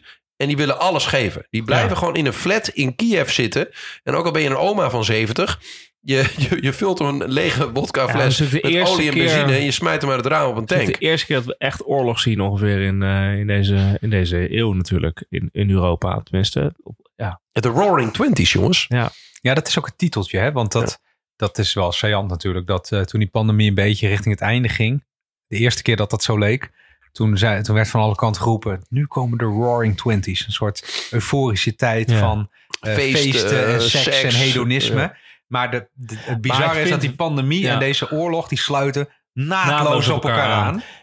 Het is wel bijzonder nu hoe de Europese landen reageren, toch? Ik vind wel, eh, ik bedoel, van het begon een beetje aarzelend, maar Begon nu een dat beetje er laf, maar begon nu, een beetje laf en ook met de, onze minister-president die zeiden: ik wil een beperkt sanctiepakket. Dacht ik echt van, Wat moet je dan doen voordat je het volle sanctiepakket Alsjeblieft, krijgt? ja, oké, maar nu Ja. is het wel van, oké, we gaan Zwift afsluiten. Ze, ze zeggen altijd, ook we gaan het in de allersterkste woorden veroordelen. En dan verwacht je van, oké, wat komt er dan aan allersterkste woorden? Maar de allersterkste woorden waren Nou, dan... we gaan nu wel gewoon echt, dat is in ieder geval, we gaan wel gewoon wapens leveren. Die 200 stingers Ja, nu ja. komen. En ook dat de Duitsers, dat is natuurlijk echt wel heel bijzonder, hè? De Duitsers gewoon hun eigen pacificatie verleden Ja, maar eigenlijk wat je ziet is gewoon- zeggen. Zo van, alle wapens die door ons gemaakt zijn, die eh, mogen nu ook gewoon geleverd worden door, je- aan Dit is Oekraïne. gewoon een publieke opinie wat hier gebeurt. De, de, de economische machten bij heel veel eh, landen in het Westen... ehm, zouden veel rationeler hiermee om willen gaan. En zien dat er hele sterke belangen zijn om bepaalde elementen van de reken- Russische economie wel open te laten. Maar er zit, komt zo'n druk vanuit alle hoeken van de maatschappij van wij zien dit dagelijks op onze social media timelines verschijnen. Ja. Wij pikken dit niet meer. Dat dit eh, mensen wordt aangedaan. Dus alles wat ik kan doen, Ja. of wat ik mijn baasjes op wie ik stem kan laten doen, moet gedaan worden. Dus er, eh, er, komt direct een druk van nou, dat, dat zelfs eh, Tweede Kamerleden die er normaal niks mee te maken hebben, opeens gaan roepen dat Rusland uit SWIFT moet. Ehm, dat, Ja. dat mensen enthousiast worden van, van het leveren van minieme wapens. Dat het een, een groot signaal is dat Nederland aankondigt dat ze mee gaan helpen aan de, de, de cyberoperaties eh, eh, van Oekraïne en tegen de Russen. Dat laat ze dan even weg. Ehm, en, en waar ik het meest enthousiast op ben, is die hele die open source ehm of OSINT ehm, manier waarop Rusland nu aangepakt wordt. Dus er zijn allerlei mensen die zelf initiatieven ontplooien om te tonen waar de jachten van Russische oligarchen liggen op ieder moment, zodat die aan een anker geslagen kunnen worden door de haven waar ze liggen. Eh, mensen die de locatie van privévliegtuigen eh, van Russische oligarchen eh, gaan tracken en automatisch invulbare formulieren ter beschikking stellen, zodat je een berichtje kan sturen naar de overheid waar die ligt, ehm, dat die hem wegens oorlogsmisdaden alvast vast moeten leggen, dat privévliegtuig. En dat zijn allemaal mensen die gewoon op een zolderkamer zitten en denken, ik vind dit niet oké. En die vormen een soort community wereldwijd, die allemaal deze Russische elite gaan bestrijden. En, Ja. en dat is een nieuwe vorm van een soort van weerstand... die vroeger alleen maar bestond in de oppositie of het verzet in een land. Maar nu zie je eigenlijk een soort wereldwijd verzet eh, ontstaan... tegen ehm, iets wat we allemaal niet oké vinden. Ik vind het wel een spannend iets. Jij bent een digikenner, Wouter. Het lijkt mij toch dat, er- dat het ook in een land als Rusland heel erg moeilijk is om mensen af te sluiten van Ja, deze informatie op sociale media. Dat zijpelt toch door. Er zijn toch mensen met, gewoon, eh, met eh, proxies die dat dan... Ja, met proxies lukt het je altijd. Er Ja. zijn, zijn zelfs allemaal mensen. Er zijn zelfs eh, internetbedrijven die nu Oekraïners VPN's ter beschikking gaan stellen. Nee, maar ook in tof. Rusland bedoel ik. Ja, in Dus de Russische bevolking. Ja. Je kan wel op tv zeggen, we mogen het woord oorlog niet gebruiken. Maar dat, dat, dat Ja, je kunt zijpelt als staat wel het in, want je hebt gewoon in- internetknooppunten waar, eh, waar de kabels als het ware eh, simpelweg binnenkomen en die weer verdeeld worden over alle internetproviders. En daar kun je bepaalde tabs op zetten of bepaalde dingen afsluiten. Dat je, kan, je kan toch niet alles controleren? Er Nee, omdat er dan. veel. Dat is hetzelfde dat in China zijn ook bepaalde eh, grote platformen zijn afgesloten. Maar als de bevolking daar echt op wil, en dat vind ik de charme van het internet. Ehm, dan kan dat, wel. via een soort omweg Ja. of een proxy. Dan, dan ga je dus eigenlijk naar iets anders, maar dan ga je via je heel veel computers. in Rusland toch al gewoon tienduizenden mensen protesteren. Ja, en en- gewoon in, en- in de grote steden. En die wordt dan door de oproerpolitie ook weer eh, snel uh, wordt dan weer tegengegaan. Maar je ziet in Rusland ook wel echt grote protesten. Dat is wel... Het spannende Nee, is de ook- moraal. en dat is ook, ook wel mooi om te zien juist voor de mensen in Oekraïne natuurlijk. Ja, Dat je gewoon ziet dat daar ook weerstand gaat, eh, gaat ontstaan. Dat is wel van. Dat, dat, ja, je gaat je met je afvragen van. eh, als het zo doorgaat, heeft Poetin inderdaad aan de ene kant de hele westerse wereld tegenover zich. Met een totaal ontketend Oekraïns volk. En Poetin aan de heeft natuurlijk een mega heeft hij probleem. gewoon. Die een- overleeft dit ook niet. Die hij gaat zijn- ook in een zak uit het Kremlin. Dat voel je natuurlijk aan je water. Ja, het hele, het gewoon probleem wel is wat aanzienlijk hij- deel wat van de bevolking wat in opstand komt. in brand steekt voordat hij die zak ingaat. Nou, hij gaat de gaskraan nog eh, dicht doen, denk ik. En jij bent bang voor een atoombom, eh, denk ik. Nou ja, het, het, het, eh, ja, de, ja, die na mij de zondvloed is wel redelijk eh, waar het op neer gaat komen. De, de- trouwens, iemand, als ik nog een tip mag geven, volg allemaal Gary Kasparov. Naast dat hij oud wereldkampioen schaken is, is het een, een briljant denker in mijn ogen. En die Ja. zegt altijd van, we moeten ontzettend bang zijn voor deze mafioze kliek die de, als een soort kleptomane roedel Rusland regeert. Eh, want die is zo afhankelijk geworden van het staatsapparaat waar zij, eh, ehm, van, ja, waar, waar zij de, de macht hebben. En in Rusland is politieke macht direct ook economische macht. ehm, dat er geen andere optie is dan strijdend ten onder gaan. Ja. En dat is doodseng. Eh, omdat, kijk, die, die, die jongetjes van 18 die nu in tanks naar eh, Oekraïne worden gestuurd eh, omdat ze moeten, die, die hebben alleen een huilende moeder in een, in een torenvlecht in de buitenwijk van Moskou. Ehm, maar ehm, dit lui die hen daarheen sturen, die kunnen eigenlijk niet anders, wanneer het de verkeerde kant op lijkt te gaan, dan nog harder de beuk erin gooien. En dat is eng. hey, laten we eens even kijken of we dit... eh, eh, wacht nog even. Ik snap dus trouwens ook wel dat die Duitsers een beetje voorzichtig zijn. Hè? Want eh, de vorige keer dat die, die liggen er het meest dichtbij van ons. En de vorige keer dat die Duitsers en die Russen gingen vechten, toen gingen er 30 miljoen mensen dood daar. Dus ik snap wel dat ze een beetje dat Ja, ze zeggen, ze mogen we er nog wel- één weekje over nadenken. Ja, dat, dat snap ik. Maar, en, maar het is ook wel goed om te zien dat nu Duitsland natuurlijk wel ook zelf eh, allerlei wapens eh, gaat Ja, maar dit is goed als het goed uitpakt. Als het eindigt met een Ik atoombom zie trouwens een Berlijn, berichtje dan, van eh, onze minister anders. van Defensie dat we ook nog eh, 50 eh, Panzerfaust eh, 3 en anti-tankwapens met 400 raketten gaan leveren. Dit werkt moraal verhogend. Hè? En Volgens met- mij vindt de be- bevolking vindt dit toch mooi. Ja, Van, wij ja, vinden dit wij mooi. doen niets. En ik vind het dus ook mooi dat die Zelensky dus alles wat hij krijgt op Twitter weer deelt Oh ja. om eh, Ja. te laten zien dat hij hulp krijgt. Dit is de, e- de eerste Ongelooflijk. postmoderne Echt, dit oorlog. Is, dit is Ja. zo'n social media oorlog. Hij gebruikt gewoon Die zijn Zelensky eigen... is, een, is de influencer der influencers. Ongelooflijk. Ja. Ik, ja, ik Hey, vind- zullen we dit even terugvlechten naar het onderwerp van inflatie? Want Ja. eh, dat is niet altijd gezocht, want dat is dat de reden dat oorlogen vaak inflatieverhogend werken, is dat eh, landen die daarbij betrokken zijn, dat zijn wij nu ook, die gaan al dat spul wat jij net opnoemt bijvoorbeeld, dat willen ze kopen. Eh, ze willen olie kopen voor, de, voor in de tanks en eh, kogels, voor in de geweren, et cetera. Eh, en, en, jij, en, en jij noemde Rusland en de Oekraïne zijn de graanschuren van nou, de wereld eigenlijk zo ongeveer. Ja. Dus dat, dat wordt duurder. Dus dat, dat voegt allemaal toe aan dat perfect storm gehalte eh, waar, we, waar we het al over hadden. Klopt. Klopt, heb gelijk in. Ja. Eh, wat wil je nu?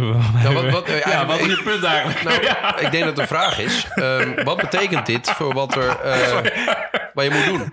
Dus ik ben zo gewend dat, dat, er- dat ik dan gewoon wel onderbroken word. Ik dacht, nou, ik, ik praat gewoon tot hier Ik en dacht, dan eh, neemt iemand het wel over. ik dacht, ik neem mijn feedback serieus. Dus ik wacht gewoon tot ik klaar is. Maar viel net zo stil.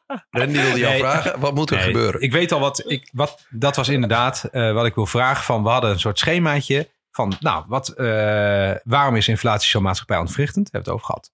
Eh, wat, eh, wat zijn de oorzaken ervan? Nou, onder andere oorlog, monetair beleid, eh, veel te hoge eh, bestedingen. Maar wat doe je eraan? Laten we daar nog eventjes eh, eh, op ingaan. Ja, hoe kun je de boel weer een klein beetje defleren? Jij bent minister Nou, dat is eigenlijk, je hebt, je hebt, nou, hangt vanaf. Dus je kan zeggen, oké, als je dus eh, vraaginflatie aan wil, passen, aan wil pakken, verminderen, heb je twee manieren. Eigenlijk simpelweg. Eén, via begrotingsbeleid. Dus Minder dan moet je besteden. eh, je uitgaven terugdringen, je belastingen verhogen. Dat is via het begrotingsbeleid. Dat kan dus de regering zelf doen. De Europese Centrale Bank kan zeggen: oké, we gaan toch het ruime monetaire beleid verkrappen. Dus de geldteveel verkleinen De en de rente even. verhogen. En dan eh, heb je de vraaginflatie. Dat idee leeft toch al? Het probleem natuurlijk hier is dat dit niet direct aangrijpt op wat er daadwerkelijk aan de hand is. Kijk, als de inflatie dus versterkt wordt door hogere energieprijzen, dan heeft het niet zo heel veel zin als de Europese Centrale Bank nu eens de rente gaat verhogen. Dan, Nee. dan eh, sterker nog, Dat staat dat kan misschien elkaar. zelfs Nog meer olie op het vuur zijn. nou, het kan misschien zelfs de economische neergang of de economische problemen versterken. Dus dit is, het is wel vreemd als nu de Europese Centrale Bank op basis van stijgende energieprijzen gaat zeggen: we gaan de geldteveel verkleinen of de rente verhogen. Dat is heel raar. Ehm, wat je dus nu zou moeten doen, is dus dan toch gaan denken over: oké, eh, het wordt toch volumebeleid. Toch zeggen met elkaar, hoe zorgen we dat we toch op een of andere manier rantsoeneren, zodat we minder eh, energie nodig hebben. Ik denk dat dat ook echt gaat komen de komende periode in Nederland. Eerst bij bedrijven, denk ik. Maar dat wordt wel eh, pijnlijk, hè? Want dat je hebt allemaal pijnlijk, van die heel, hele goed eh, gepositioneerde, qua lobby bedoel ik dan, industrieën, zoals de, de glastuinbouw, die Zeker. Dus ongelooflijk het veel energie gebruiken. bedrijven. Ja. Dus dat, dat, gaat zeker gebeuren. Eh, je kan prijsmaatregelen nemen. Je kan natuurlijk als overheid een gedeelte van de rekening overnemen. Dat zou nog wel kunnen. Dus dat je als overheid zegt van nou, we zijn eh, de energieprijzen zijn een bepaald niveau. We vinden dat mensen er maximaal dit voor mogen betalen. En wij eh, vergoeden het verschil eigenlijk. Dat zou je nog kunnen doen als tijdelijke oplossing. En dan ga je dus nog meer geld uitgeven, hè? Ja, maar dat geld gaat dan gewoon direct naar Rusland. nee, nou, dit, dat, dat, die doet dus 15% van Ja, de. dat hè, gaat dan- dus, dat vliegt dan maar naar in ieder het geval gaat naar de leveranciers van, van, Ja. van de energie. Ehm, dus dat zou je kunnen doen. En belangrijk is natuurlijk, wat je het meer kan doen, is simpelweg eh, eh, substitutie. Dus eh, zorgen dat je dus niet meer afhankelijk bent van de goederen waar, Ja, dat is eh, waar we het net even over hadden. waar zoveel eh, die, die prijs zou stijgen. En dat gaat natuurlijk, het gaat natuurlijk vanzelf gebeuren. Dus Ja. wat natuurlijk gaat gebeuren is dat mensen die in de supermarkt staan op zoek gaan naar de goedkoopste eh, eh, eh, producten. En dat ga je natuurlijk ook nog proberen, voor zover mogelijk, voor je energieleverancier. Dat gaat natuurlijk gebeuren. Of misschien nog zeggen van nee, je kan inderdaad isoleren, andere energiebronnen gebruiken. en dan hopen dat je minder geconfronteerd wordt door de hoge gasprijzen. Nou, ik denk wel dat je, dat je bijvoorbeeld, dat is zo'n stukje marktwerking dan waar het wel werkt. Dat je gaat zien dat mensen een stuk minder ingewikkelde fruit eh, dingetjes eten die de hele wereld overgevlogen moeten worden. Ja. Om hier te komen. Dus als je in de supermarkt kijkt, waar komen die besjes en weet ik veel wat allemaal vandaan. Ja. Ethiopië, Peru, weet ik veel wat allemaal. Nou ja, ja, dat dat, zou is natuurlijk je- niet heel erg energie-efficiënt. een belangrijke nemen is toe. natuurlijk gewoon autarkie. Uiteindelijk zou je Sorry? dat eh, uit- Zelfvoorzienendheid. zelf- de zelfvoorzienendheid. Dus Autonomie. nee, ja, je noemt dat in dan in economie autarkie, toch? Ja, ja, ja. De zelfvoorzienendheid. Dus in ieder geval dat je dus zelf als economie je eigen productie in orde hebt. Mhm. Dus dat je eh, eigenlijk, eh, nou dat, dat kan natuurlijk ook. Hè? Ze kunnen met elkaar zeggen van oké, de dingen die we uit het buitenland hier naar binnen krijgen, we gaan nu gewoon zelf produceren. Dus eigenlijk, ik hoor een paar dingen. Ik hoor, we moeten heel voorzichtig zijn met die, eh, die immense fondsen die we hebben. Om daarmee kan je het versterken. Ja. We moeten heel goed opletten op de, de, de, de zaken die we consumeren. En die zullen waarschijnlijk meer lokaal eh, moeten gaan zijn. Ehm, misschien moet er ook aan de, de, de inkomstenknopjes van de overheid gedraaid worden. Misschien gaat de rente toenemen.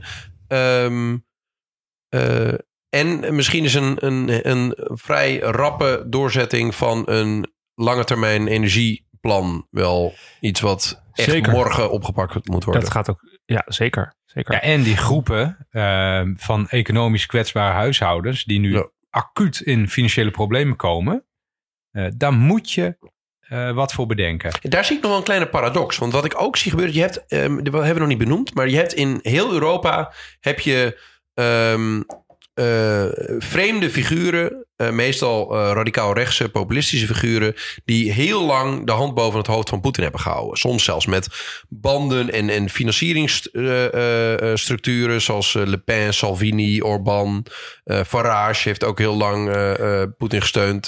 kreeg ook in, geld in Nederland ook twee inderdaad. Love. het gekke is dat dat ook de mensen zijn. 150 euro, hè? Voor een, wat was ook weer?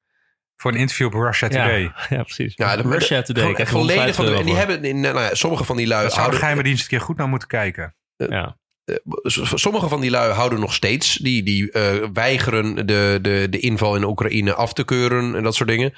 Ehm, maar wat, wat ik interessant vind, is het zou ook een immense electorale slag voor al die lui kunnen zijn. Dus dat populistisch rechts, dat waar eh, werkelijk een beetje ontmaskerd wordt, eh, of, nou, of radicaal rechts, dat het, eh, het nationalistische verhaal eh, hand in hand ging met een soort idiote ide- idealisering van Misschien Poetin. moet Randy even vertellen over zijn fitty met Weird Duck. Nee, maar, maar ik, wil, ik wil even waar ik naartoe wil, is dat Ja. ehm, het, aan de andere kant is het zo dat deze eh radicaal-rechtse figuren vaak ehm, poogden degene zijn die opkwamen voor die mensen in die sociale huurwoningen, Ja. ehm, die hun energierekening stijgen, door Ja. te zeggen: het, eh, jullie worden genaaid aan alle kanten, we moeten het in Nederland gaan re- eh, re- realiseren. Het nationalisme is het, je moet Poetin er niet de schuld geven, daar hebben we niks mee te maken. Dus dat zijn ook de mensen waar de radicaal-rechtsen aan appelleerden met een soort xenofobisch eh, eh, verhaal. En ik ga het voor u oplossen doordat we het allemaal in Nederland moeten gaan fixen. Ik ben heel benieuwd wat het effect gaat wezen van ehm, volgens mij een soort van Europese. ehm, ja, eh, laten we zeggen, eensgezindheid die aan het ontstaan is. in het afkeuren van wat deze autocratische gek aan het doen is. Ehm, of dat nou gaat inhouden dat die radicaal-rechtse partijen eh, echt in het hart geraakt gaan worden. omdat ze ehm, eh, Poetin gesteund hebben tot aan het einde. Of dat soms nu soms nog doen. Of dat de, de, de, de, de armere eh, persoon met energiearmoede. Ik denk Toch dat, nog met een soort verhaal Baudet, gewonnen ik denk gaat dat Thierry. Baudet wel geraakt gaat worden hierdoor. Want die wordt natuurlijk weer heel duidelijk geassocieerd. Die, is dus ook, die, die ligt ook al in scherven. die, is, die, wordt, die wordt hier echt door geraakt. Ik denk dat Geert Wilders, die natuurlijk ook wat eh, Russische sympathieën eh, heeft gehad, dat, of die misschien wel heeft, dat die, die, eh, die, die zal minder geraakt worden. Wordt- Wordt er minder mee geassocieerd. Thierry Baudet zeker wel. Wat je, zeggen. volgens mij is dit, is dit, volgens mij toont dit aan, die Oekraïne-oorlog, wat wij al heel lang zeggen. Ehm, wacht, ik moet even één stapje ertussen doen. Deze Oekraïne-oorlog die toont aan wat jij zegt, Wouter, dat die extreemrechtse partijen, die zaten er gewoon helemaal naast op dat punt. Nee, het zijn gewoon opportunistische clowns. Ja, dus ook, dus ook zo'n figuur als Wie- Wiert Duk, wat jij net zegt. Ja. Die roepen altijd, ja nee, Poetin is een grote vredestichter. En eh, hè, ik ben een grote begrijper van de Russische psyche en van de psyche van Poetin. En eh, dat is een vredelievend iemand, bla bla. bla. Onzin. Eh, dit laat zien dat, dat wat heel veel mensen al heel lang begrijpen... dat de combinatie van nationalisme en autoritair bestuur... altijd leidt tot oorlog. Eh, en nu weer. Ehm, maar wat wij dus hier al volgens mij een beetje 81 afleveringen zeggen... is dat de, ik vind het altijd een beetje een kutwoord... maar de gewone mensen De hebben geen man. deugdelijke politieke vertegenwoordiging eh, meer in Nederland en in heel veel westerse democratieën. Want links is bezig met allemaal, allemaal eh, onzin, allemaal hyperprogressieve onzin. En die populistisch rechtse partijen die dan hè, hun, hun opvolgers zijn als vertegenwoordigers van deze groepen, die hebben zich totaal misrekend eh, met eh, wie nou hun vrienden zijn en eh, eh, wie goed bezig zijn en wie slecht bezig zijn. En met hun recept van, eh van xenofobie Ja, ik vind, en weet je wat eh, ik dus een heel goed voorbeeld vind om hier wat op aan te sluiten. Wat ik zo'n goed voorbeeld vind, is dat wat we dus nu gaan zien in Nederland, is dus een brede soort, wat we dan noemen, progressieve partijen, progressieve alliantie, links, progressief, die gaat zeggen, dit is dus het moment dat we onze energievoorziening moeten verduurzamen en van het gas af moeten. Dus wat gaat er dan gebeuren? En je zag het al een beetje in het eerste voorstel van de regering om dus tegemoet te komen aan de hoge energieprijzen. Dan gaan we dus de prijs van vooral elektriciteit gaan we verlagen. Dus ook een soort korting op de algemene energierekening, maar vooral de prijs van elektriciteit. Want we gaan stimuleren dat mensen van het gas afgaan en dan aan elektrisch gaan. Dus zonnepanelen en dergelijke. Precies. Dat is dus echt, dat raakt dus die mensen in dus de, die corporatiewoningen met een uitkering zo hard. Die hebben niet geïsoleerde Die woningen. hebben niet de mogelijkheid om die dat gedrag te vertonen. Die hebben dat handelingsperspectief niet. Dus je bent bezig met een soort eh, macro-maatschappijvisie... waarvan je eigenlijk al weet dat de gegoede middenklasse... die kan die keuze maken. Of die kan sowieso het even uitzingen om die keuze niet te maken... want die heeft voldoende geld. En dan kan uiteindelijk investeren en dergelijke om die keuze te maken. En je, je raakt gewoon mensen in de portemonnee die, die dat niet kunnen. Eh, ja, dan zeg je oké, dat is eigenlijk de, bijna de schade van, het, van, het, van de transitie die je met elkaar En als die dan als enige eh, schuilkelder eh, de xenofobie hebben... Ja. of het racisme in, in den brede... ehm, dan... Ik, wat ik, ik vind het echt eng hoe, hoe die groepen, waar die groepen van de bevolking naartoe gaan. Als je niet heel zorgvuldig je, je energierecept eh, voor, voor het land op gaat bouwen. op een manier waarbij je de meest kwetsbare groepen ehm, meeneemt. En, en financieel ondersteunt in die transitie die je wil maken. En niet doet alsof dat allemaal maar een keuze is. Ja, maar volgens mij, kun je, volgens mij valt dat nu al niet meer te fixen. Volgens mij moet je constateren dat die groepen hier gewoon het slachtoffer van gaan worden. Want die huizen, die zijn niet eh, verduurzaamd. En die zijn ook niet zo snel nog te verduurzamen dat dat nu eh, een oplossing is. Je hebt de komende jaren heb je waarschijnlijk grote energieschaarste. Ja, en de mensen die in energieonzuinige woningen wonen, dat zijn ook overigens heel veel koopwoningen. Ja. ja die, hebben, die hebben gewoon een groot probleem. En die groepen waar jij het net over had, die, eh, die zich hebben gewend tot eh, populistisch rechts, die blijven nu gewoon opnieuw verweest achter. Ja. Dat blij- die mensen, dat blijken toch weer charlatans te zijn, eh, Ja, die geen ja. zicht hebben op de, op de daadwerkelijke oplossingen. Ja, en, en waar moet je nu op stemmen? Ja, Nou, ik Geen ben dus idee. voor- vooral bang voor nieuwe charlatans. Als de Ja, mensen dat- die, die komen er altijd. iets Ja. wezenlijks in mensen hun leven wilden veranderen, niet een structureel plan hebben om iedereen het leven wat prettiger te maken. eh, maar alleen al met macro-verhalen kunnen komen. eh, waarbij vooral de top en de gegoede middenklasse eh, die transitie wel kunnen maken. En het afzien en de ongelijkheid alleen maar meer toenemen. Dat is, dat is in niemands belang uiteindelijk. Dan krijg je gewoon nieuwe charlatans die kletskoek gaan verkopen en malievelden die vol staan. Eh, nou gezellig weer. Ja, lekker. Gezellig. Hoe is, de, hoe is de sfeer in Groningen, Randy? Even nog eh, even een... eh, een paar- hoe, hoe- want eh, er komt hier, wat is het? Eh, 7,5 miljard eh kuub eh, gas toch weer uit eh, de grond. Terwijl er beloofd was dat het niet meer zou gebeuren. Nou ja, ik kan niet pretenderen dat ik, eh, dat ik de, hoe zeg je dat, de hartslag van de Groningse volksaard hier kan vertegenwoordigen. Maar ik kan me voorstellen dat heel veel mensen aanvoelen komen dat deze crisis kan betekenen dat er weer een beroep op het Gronings gasveld eh, ik kan- wordt gedaan. ja. Want, Ja. Je, want ja, je zei het al bij de intro, hè, dat bijna de helft van de inflatie in januari werd dus veroorzaakt door hogere energieprijzen. Ja, dat heb ik Dus, hier uh, precies gezegd, eh, de voor me. CBS zegt wel even inflatie opzoeken. 6,4%, waarvan ruim 3 procentpunt, bijna de helft, eh, door energie komt. Ja. Ja, dan weet je, Ja, dat, dat gaat de komende eh, maanden alleen maar heftiger worden. Dus dan ga je inderdaad keuzes toch op tafel krijgen als, eh, als we door de reserves heen zijn en er zijn geen opties zoals Iran. Dan, eh, dan komt dus de vraag, gaan we toch weer eh, proberen uit Groningen wat gas te krijgen? Of, ja, wat, zou je daarvan vinden Wouter? Van, de, van het weer opstarten? Ik weet trouwens niet of dat echt kan, hè, maar het weer opstarten van alle kolen, kolencentrales die we hebben stilgelegd. Nou, je vraagt, Wouter? Ja, ja. Nee, een kut idee. Sorry, sorry, ik ben een beetje... Ik word een beetje aroused door dat oorlogsgebeuren. Eh, Nee, dat vind ik een, een matig idee. Omdat ik denk dat je... eh, het enige wat je kan doen... is nu een soort van... eh, ehm, Ordinair. speech als wat er ook gebeurde tijdens de, de, de, de oliecrisis van de jaren zeventig. Ja. Waarbij dus iedereen doordrongen moet worden van... oké jongens, het gaat eventjes een lastige tijd worden. Ja. Maar we gaan de mensen die de hardste klappen gaan opvallen. Dus niet de mensen zoals wij die denken... wat is eigenlijk mijn energierekening? Ik weet niet precies wat Ja. ik betaal als het maar groen is... want ik ben heel duurzaam. Ehm, die, eh, daar gaat het niet om. Het gaat om de kwetsbare groepen. En die moet je dus eh, zo goed mogelijk met een, eh, een, een, een progressief stelsel ehm, eh, compenseren voor de ellende die zij via hun energierekening Dus jij zou zeggen, jij zou zeggen, het is gewoon een Je leuke moet discussie. Jij zou zeggen, hard je verduurzamen. zou zeggen, je zou zeggen van we gaan, eh, we, gaan de, we gaan eigenlijk rationeren. Want we gaan zoen zetten. Dat is wel. Ja, Ja, dat, ga je doen. En je gaat dus de laagste groepen ga je dus eh, financieel compenseren. Maar als je het niet hebt, kunnen dat, dat, dat wil je doen. Eh, en je wilt dan vergroenen, zeg maar. Ja, je moet er maar je door- gaat die, die, die opnieuw aanzetten. Dan denk je, dat moet je absoluut niet doen. Eh, ik en denk zo dat- Ga- Groningen en gas dan, ook denk, ik denk dat je dan ook heel veel steun kwijt, gaat raken voor mensen die geloven dat dit de voedingsbodem is voor een groene transitie. Die, de kolencentrales die, die staan voor alles wat verkeerd is aan hoe we het eerder georganiseerd hebben. Hm. Dus je kunt beter zeggen, oké, eh, alle vissers en eh bioliefhebbers nou niet meer zeiken. We smijten de halve Noordzee vol met, eh, met windmolens. en en weet ik veel, alle gemeentehuizen, stations, voetbalstadions moeten vol met als zonnepanelen. de- Als op de korte termijn dit soort dingen nodig zijn.